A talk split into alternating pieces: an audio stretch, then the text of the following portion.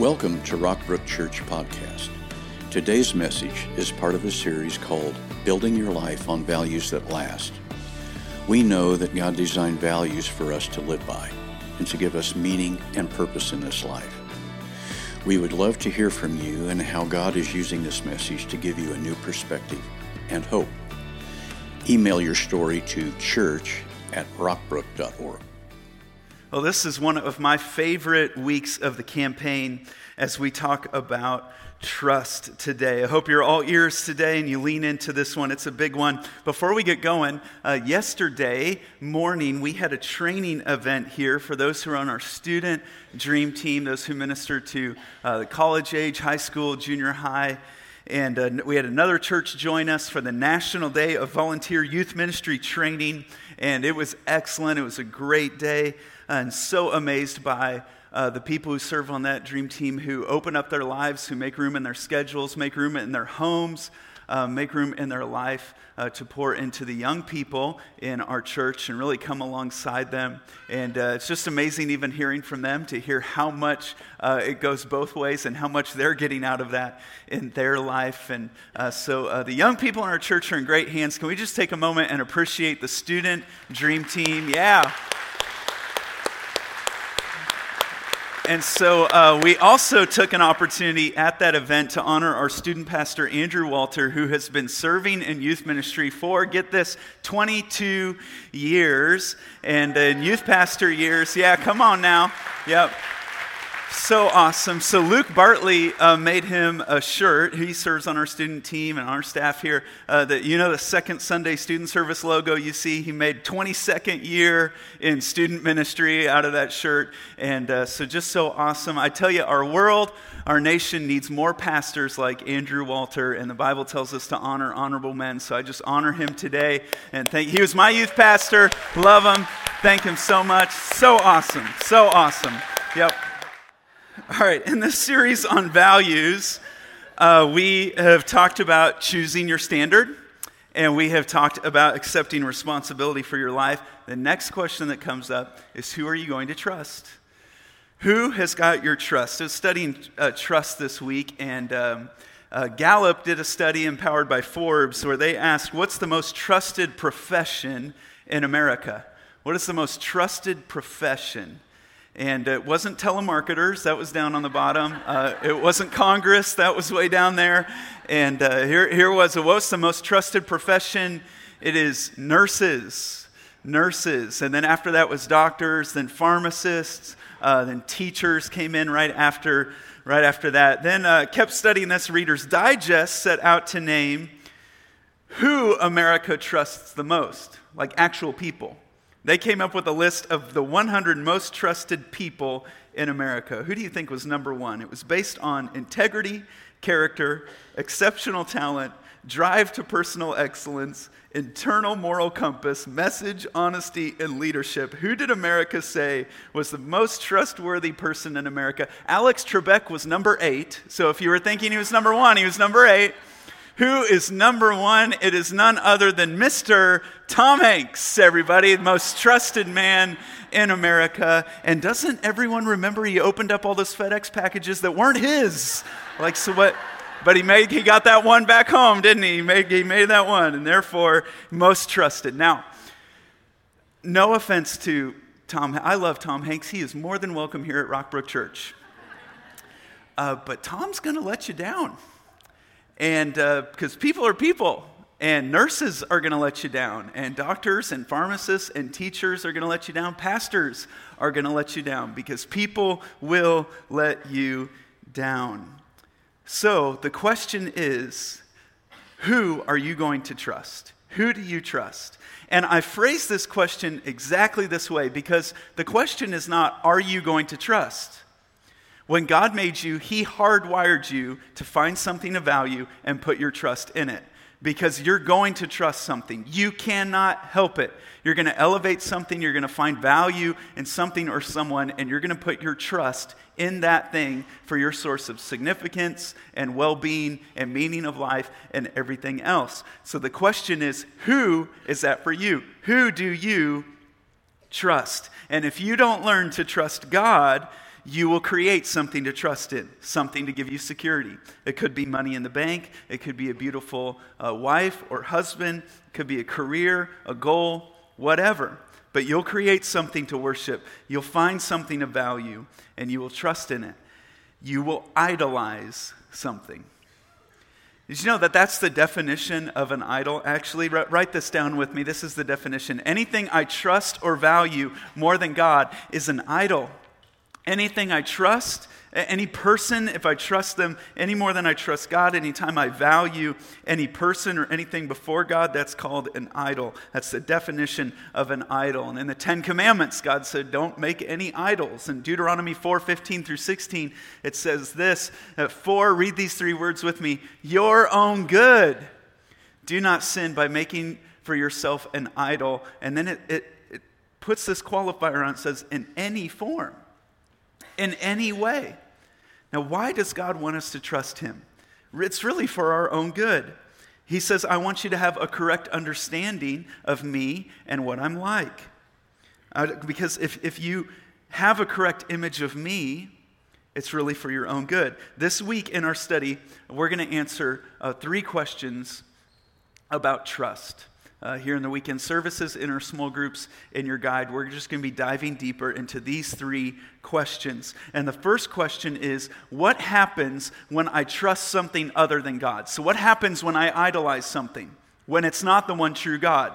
There's two negative effects that will always happen every time you put your trust in something more than you trust the one true God. And the first one is I'm left disappointed.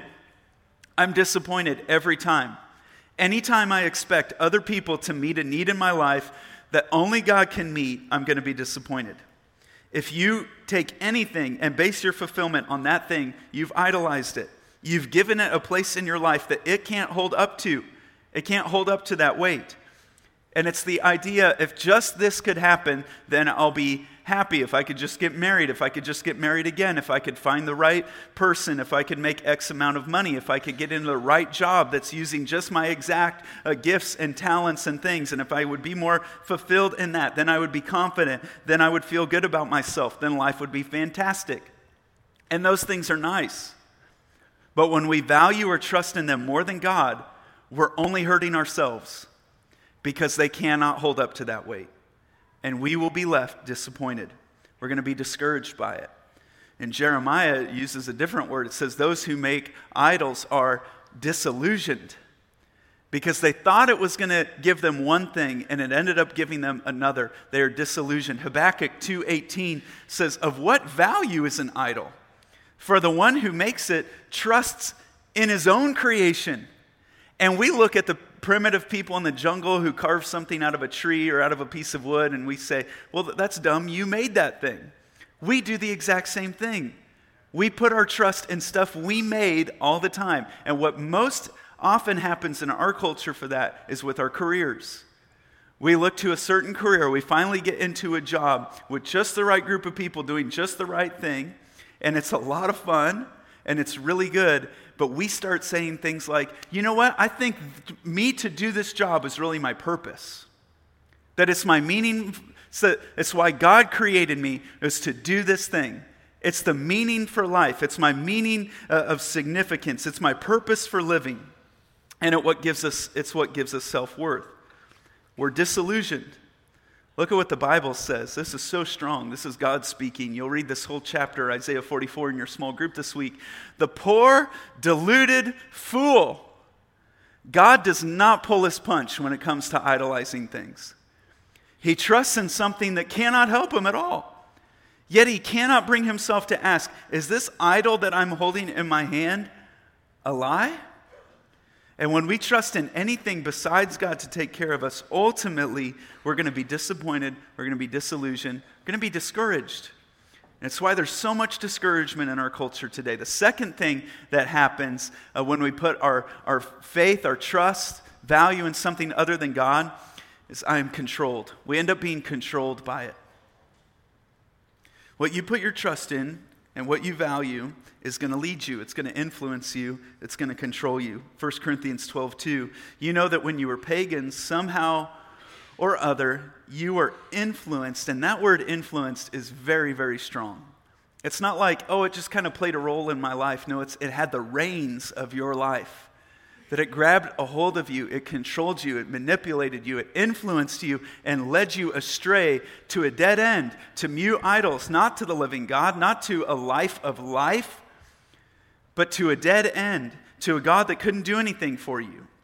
If you made a list of the top 10 most important things to you and put them in order, whatever is in first place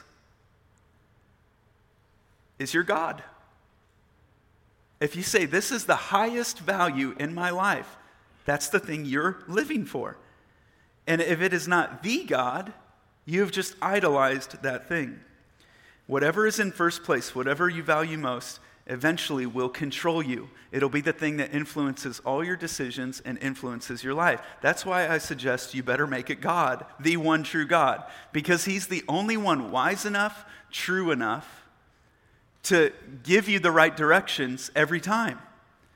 This is exactly how addictions start. We start in with something, it, pretty soon it becomes so important that we think we're controlling it, but we're not controlling it, are we? It's controlling us. Psalm 115, 8 says, Those who make idols end up like them. So does everyone who trusts them. Whatever I value most in life, I'm going to become like. If I value money most important in life, I'm going to become a materialist. If I value pleasure most important in life, I'm going to become a hedonist. If I, if I value uh, only what works most important in life, I become a pragmatist. I can't help it. But if I value Jesus Christ, number one, highest value in my life, what do I become? A Christian. I become more like Christ. Whatever you put top value in your life is going to shape you. And if it's not the one true God, it's going to warp and distort you. Why do we do this? Instead of just trusting God, why do we put our trust in all these other things to give us significance and meaning? The reason we create idols is because we want a God we can control. We want to shrink him down to size and put him in his little box. And we want a God in a box. And there's all different kind of size boxes we like to put God in. And the first size box we like to put God in is this 80 by 85 foot room. This warehouse. We like to put God in this room and say, "This is where uh, this is where I'm going to learn about you and get to know you." But if you could just stay in that room, that would be great. And it comes out even in the most well meaning things that we say. If We tell kids, don't run in church. This is God's house. Guys, this is a warehouse. If it was God's house, it'd be a lot nicer than this, that's for sure. But God is not limited to this room. God is not, He does not live in temples built by human hands. But we shrink him down to size. We whittle him down. We want to, to, we want to assign him to a box called the church building and then take him out in a little bit smaller box and we put him over there and we say, There's your box, God. You stay in there. I'll stay over here. I'll call you when I need you. And if you don't come out exactly when I called you, exactly how I need you to, then you're not real. You're not true. And I doubt you. And guess what? A God like that isn't real, isn't true. That's not who God is. That's not what God is. God is not assigned to a little box in our lives. He is everywhere, whether we want Him there or not. And God says, Don't reduce me. Don't put me down. Don't make me an idol. Don't fit me into your convenience. This is a very important question all of us have to ask at one time or another in our life. It's not in your notes, but you may want to write it down. Do I exist for God or does God exist for me? Who's who? You have to answer it. Now, obviously, God made you so you exist for God. We are God's to do with as He pleases. But if you say God exists for me, you don't have a God uh, you have a box. You have a very, very small box that you get to carry around you, and it looks much more like a, a, a, genie in a lamp that I get to rub every once in a while, and he comes out and he'll do exactly what I ask him. And I'll call on him when I need him because he exists for me. But who exists for who? God said, I'm going to make man in my own image. And today we say the opposite. Man says, I'm going to make God in my image. I'm going to whittle him down to size. I'm going to fashion him the way I want. He's going to be like I want him to be so I can do whatever I want to do. And we each create our own little God. And God says that's called making an idol. Don't do it. He says, don't do it. Don't reduce me down in size. Don't cut me into pieces. Don't misrepresent me. Do you like being misrepresented? How do you feel when someone talks about you and says something that you said, but it's not really what you said? Do you like being mischaracterized? Do you like being misrepresented? No, it ticks you off. And if you read through scripture, it ticks God off. He doesn't pull his punch, he doesn't mince, mince words. He hates it. And we, God gets ticked off when we say, This is what God is like, and that's not what He's really like. He says, Don't misrepresent me. Don't say I'm one way when I'm really another. He takes it very seriously for our own good. Because when we mix this and that, and we say, Well, it's some of this religion and some of this religion and a little bit of what I think, it's no longer what God is really like. And eventually, it's going to disappoint me, it's going to control me, it's going to lead to destruction in my life. I lose my identity because I stop becoming who God made me to be. So then the next question that we've got to ask is why don't I trust God more? Why don't I trust God more? And this is probably the question on your mind because you bothered to come to church today. Why don't I trust him more? Why do I end up all trusting in all these other things? And the answer is because I don't really know God. If you don't know God and you don't know what He's really like and you have phony ideas about Him, you're not going to trust Him. Because when God says things like, uh, I want you to tell the truth all the time, even on your taxes, you're going to say, What? Who are you to tell me what to do? Who thinks that's a good idea? When God says uh, things like, I thought up sex and I want it reserved only for marriage, if you don't really know God, you're going to say, Who are you to tell me what to do with my sex life? And you're not going to trust Him. If you don't know God, you tend to question everything He asks you to do.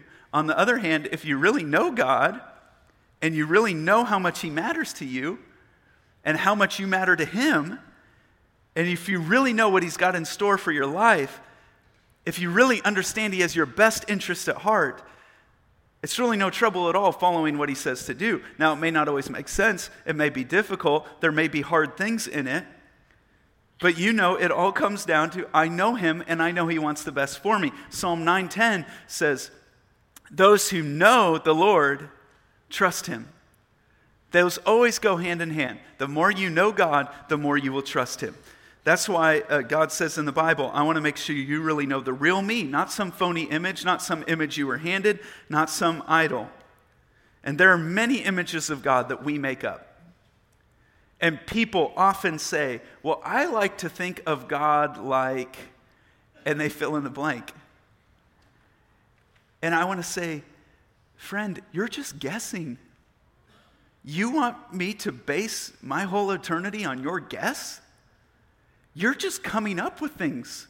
You're just inventing ideas. You're going to base your whole life on a guess of what you feel he's like. And I don't want to be disrespectful, but who cares what you think? Who cares what I think? And God is not what Ryland says God is like. God is not what you say God is like. What matters is what's true, what He's actually like. And He's very clear about it. He says, If you don't know the truth about me, you can't trust me. And if you can't trust me, we can't have a relationship. Because any good relationship, if it's genuine, is built on truth and on trust. And the alternative to trusting God is always more worry, more conflict, and feeling like you've got to control it all. And that is very stressful. It's a miserable way to live. And God says, Why don't you just trust me? I've got a better idea. Now, why should I do that? Why should I trust God completely with my life? Let me give you four reasons. The first one is because God always tells the truth. When God tells you what He's like, it's the truth. The Bible says we can completely count on him for what? If, uh, Hebrews 6:18, for it is impossible for God to tell a lie. Is there anything God cannot do? he cannot tell a lie.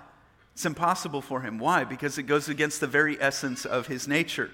God cannot contradict himself because he is the essence of truth. That means we can count on him. Jesus said, I am the truth. And in a world where we no longer value the truth, Romans 3 4 tells us God will continue to be true even when every other person is false. God stands, God's word stands. So, why can I count on God? Because He always tells the truth. Why else should I trust God completely? Number two, because God loves me. God loves me. He says it over and over in the Bible, many, many places. He demonstrates it in your life every day. You were created as an act of God's love. Sometimes people say, Well, God doesn't love me. Friend, if God didn't love you, He wouldn't have created you. The creation of you is an act of God's love. The greatest expression of that is Jesus Christ Himself. That Jesus is God on earth in form of a human being, God incarnate, to show us what His love for us is really like. He took it all the way to the cross, dying for us on the cross. He says, That's how much I love you. And if you ever want to know what God is really like, take a good, long look at Jesus Christ. In Colossians 2, it says, Don't let anyone capture you with empty philosophies and high sounding nonsense that come from human thinking. It also comes from the spiritual powers of this world, rather than from Christ, because it is in Christ lives all the fullness of God in a human body. If you want to know what God is really like, take a good long look at Jesus. The picture God gave us is Jesus. Jesus said, I and the Father are one. God the Father said, This is my Son with whom I am well pleased. Sometimes people say, How can you, how can you say that Jesus is the only way? I disagree with that. And I say, Well, you don't disagree with me. You disagree with Jesus. I didn't say that, He did. You don't disagree with Rockbrook Church. You disagree with God you disagree with Jesus. He's the one who said that. And if you have a problem with that, I suggest you better check it out because he's either a liar or he's telling the truth, and you're betting your whole eternity on it. So, what, what keeps us from trusting God in this way? It's always fear. The fear is always what keeps us from trusting God more. There's three great fears I have found people have when it comes to trusting God. Number one, we fear that if I really give my life to God, I'll lose my freedom. That I won't have my freedom anymore to, to do what I want to do. It's going to be confining, it's going to be constricting. Or people say, if I really give my life to God, I'll lose my fun. That God wants to rob me of all the joy and all the fun activities of my life. Couldn't be further from the truth. Or if I really give my life to God, I'll become a fanatic. That God is going to just caused me to do all this bizarre behavior and I'm going to become a crazy nut job. But if you really know what God is like and you know that He tells the truth and you know that He loves you, do you think God is going to turn you into a nutcase? No. The more you know about God, the more you trust Him. The less you're afraid of these things. 1 John 4 16 says, We know the love God has for us. And where God's love is, I don't fear that I'll lose all my fun or my freedom or I'll become some crazy person. No, because God's perfect love drives out the fears in my life. And we can trust God completely because He does love us. He wants the best for us. Number three, why should I trust God completely? Because God is in control. Obviously, God is in control. He created the universe. He could snap it out of existence in a moment if He wants to. God is working His purpose and His plan into history one day, Jesus Christ is going to come back to earth. It's going to be a climactic moment in all of history, and nothing can thwart it, nothing can stop it. And He will work your life for a purpose if you'll allow Him to.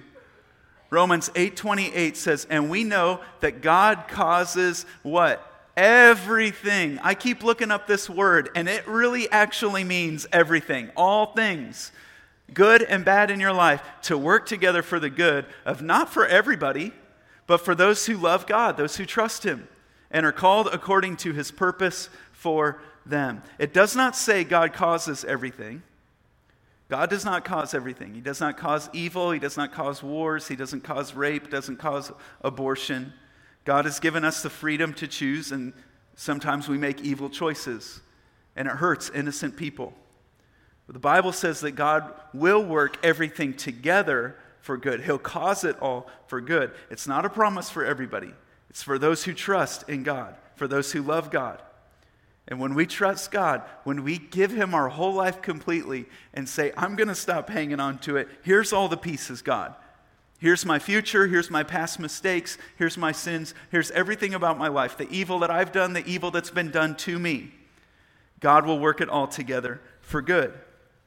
You see, God has given us free choice, but choice is not unlimited. We have the choice to believe in God, or we have the choice to say, Jesus Christ, I don't believe you. I think you are lying, and I don't trust you. And I'm going to be an agnostic or an atheist or something else. You're free to make that choice in your life. You're not free from the consequences of that choice. Once you make a choice, you're no longer free.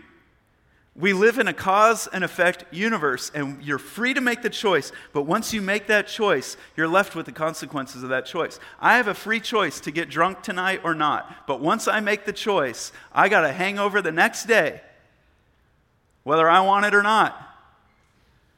We're not free to choose all the consequences.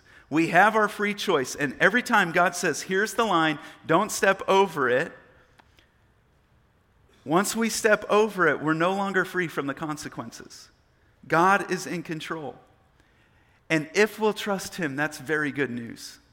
Because what's the consequence of trusting God? Everything working together for the good of those who love Him. It's good news if you'll believe it. It's only good news if you'll trust Him. But God is in control. Why else can we trust God completely? Number four, because God will help me. God will help me.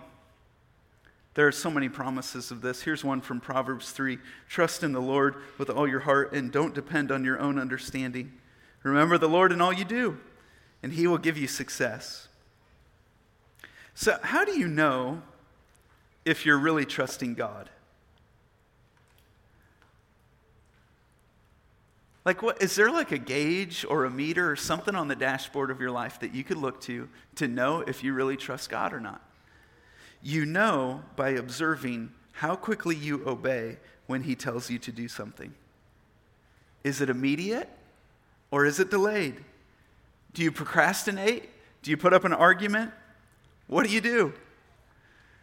When I was a, kid, my dad, who is a pastor, got a phone call in the evening. It was a couple who uh, God had just been getting a hold of their life and uh, they had been living together for a while. And as they were growing closer to God, they learned the truth and realized that they weren't honoring God with their relationship, that they needed uh, to get married. They needed to make a commitment to one another. Uh, they needed to make a vow to one another before God and, and, and get God in on their relationship. And they said, uh, Pastor Kelly, we need to get married. I don't know how well they knew him or if it was just the only pastor they knew to call, but my dad grabbed me and we came up to the church that night and married him. And I just remember that as a great evidence of trust. That how amazing that they get to know in that moment how much they trusted God. That they didn't think about it, they didn't delay, they trusted. How quickly do you trust God? How quickly do you confess your sins? How quickly do you do what God asks you to do after you learn the truth? And when you do those hard things, they take courage. But when you do those hard things, regardless of the earthly consequences, you get to know how much you really trust God. And maybe you've been burned in the past uh, with some phony images of God. Maybe you were raised up in a religious system that taught you a warped view of God, a distorted view of God, and you don't really want to love Him. You don't really want to know Him. You don't really want to trust Him. Can I tell you, He is trustworthy? He is worthy of your trust. He's everything we've talked about today and so much more. I, I have a two year old son who he loves to jump uh, everywhere. Uh, he you know, like the, the inch and a half threshold at the garage of the concrete? He runs up to that and goes, and jumps over it. We're walking down the hallway yesterday, and there's a piece of lint in the hallway, and he goes, jumps over it. So he's standing on the step of our porch, and I'm trying to get him to jump off of it into my arms, and he's just so scared. Do you ever do that with your kids at the pool? Where they come up to the edge and you're trying to get them to jump off into your arms into the pool, and their knees are knocking and they're just so scared, and you're like, just trust me, just jump in, just I've got you. There's no way I'm not gonna just jump, just jump. And finally they get to the point where they jump in and you move out of the way and they go down to the bottom and you look at them and laugh and it's so fun. And you catch them. And it's just so amazing in that moment. They trust me. Trust is so fun. Trusting God is the most amazing adventure of life. And when you take Jesus up on his call, the Jesus Christ who is looking at you today and saying, Don't be afraid, just trust me. Don't be afraid, just trust me. Do you know how that makes God feel? When you step across the line, He says, Finally, my child, trust me, the one I created, the one I made, the one I've loved before they even existed. Finally, they trust me, and I can prepare a place for them in heaven. You know, what I'm talking about today is not just to, for those of you who are seekers. This message is for those of you who have been Christians 20, 30, 40 years, and you've never really given everything in your life to God. You've held back your finances, you've held back your career, you've held back your time, you've held back certain things in your life. And one day, when you finally jump fully into his arms and say, 100% God, I'm all in. I don't care if it's popular. I don't care if it's difficult. I don't care if I have to give up some of these things in my life. You're worth it. You're trustworthy. I'm going to say what you tell me to do. I'm going to do what you say. And I'm giving you my dreams, my hopes for the future. God, I give it all to you. I give you the things I'm ashamed of in my past. Give you all my hopes for my future. I'm jumping into your arms. Let's pray together. Take that step of faith today. What are you waiting on? Start trusting God. Pray this prayer in your mind. Say, Dear God, I want to get to know you better so I can trust you more. God, I don't want to accept all the phony ideas and images about you that are floating around today. I want to base my life on the truth about you, not just what people imagine. Would you please forgive me for the times that I thought I knew better, when I decided what was best for me and not what you wanted, not what you knew was best. God, I realize that was foolish. That was arrogant of me. God, please forgive me for looking to other things and to other people for my self worth, my significance, my confidence and purpose. God, please help me to do what you say, even when I don't understand it. I want to trust you. I want to trust the truth of your word to be my standard for making decisions. And for knowing who you are. Church, our memory verse this week is Psalm 31 14. It says, but, but my trust is in you, O Lord. You are my God. And I wonder what that sentence needs to be added to in your life. What crisis are you facing today? What relationship struggle? What health struggle? What image of God, warped image of God, have you been handed that you've created? And maybe you just need to make that statement today of I see this thing in my life, I see this thing in the world, I see this fear, but my trust is in you, O Lord. You are my God. It's in Jesus' name I pray. Amen. Thanks for joining us today. We would love for you to get connected to what's going on at Rockbrook Church. Visit us online at rockbrook.org for service times, small group information, and other ways you can discover your purpose here on earth.